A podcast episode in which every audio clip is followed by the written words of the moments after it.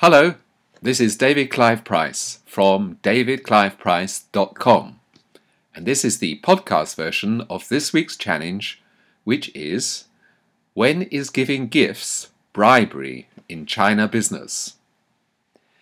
Many Western businessmen new to China are advised of the importance of gift giving to Chinese culture, business or otherwise. But why is this so important to Chinese people?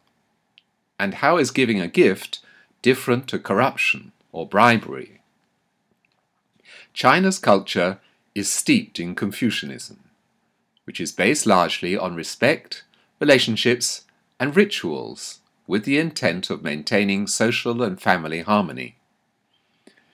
To maintain their relationships with their family, friends, and co workers, Chinese feel the need to demonstrate their care and respect and this can take the form of giving a gift when invited to someone's house or company, as well as picking up the bill when dining with friends or business colleagues.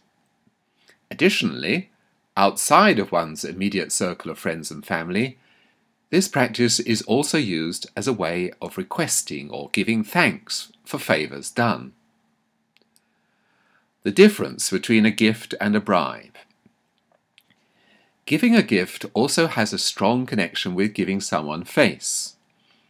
When dining with friends or business contacts, the act of picking up the bill allows a person to demonstrate their respect and enthusiasm. This not only creates face, but also acts to strengthen the relationship between two or more parties. There is a key difference between this type of gift giving and the traditional bribe. The goal of a regular gift is to demonstrate your respect for an individual and your commitment to creating or maintaining a relationship with them. Giving the gift will not show that a deal has been struck.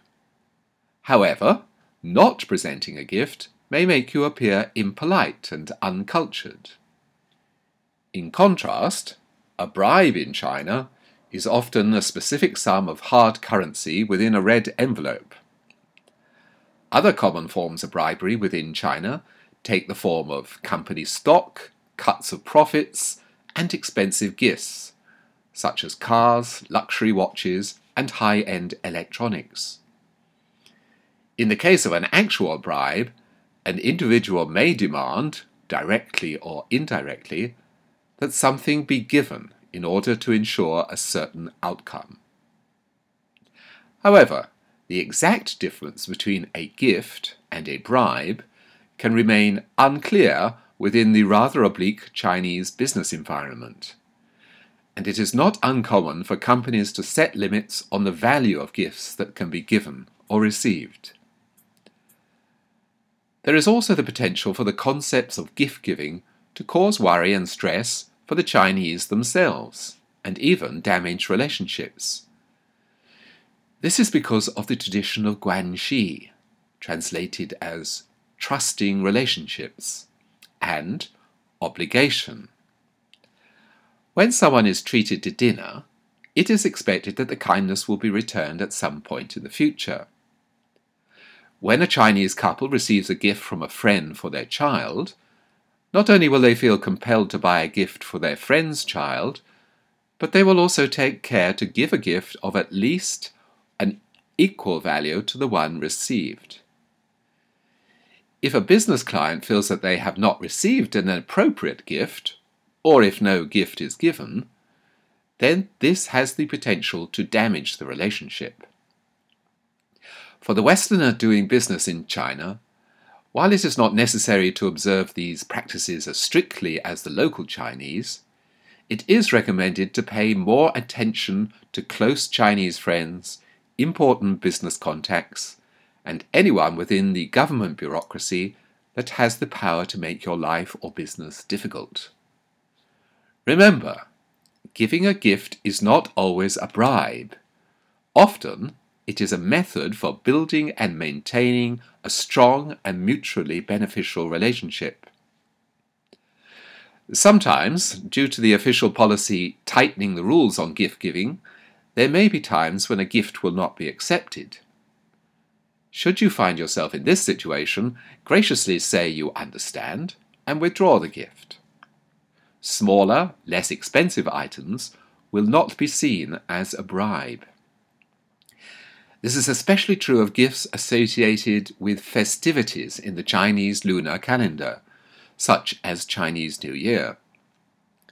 Participation in festivals, partnership or project launches with a traditional lion dance, lantern festivals, and so on, these are all a highly recommended way to show respect for Chinese culture and build relationships.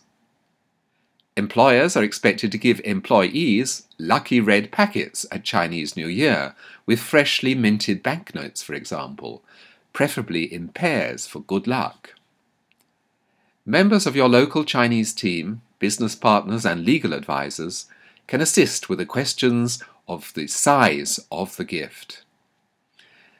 This is true of other aspects of gift giving reciprocal business entertainment, and family celebrations, such as birthdays and weddings of Chinese colleagues, clients, and employees.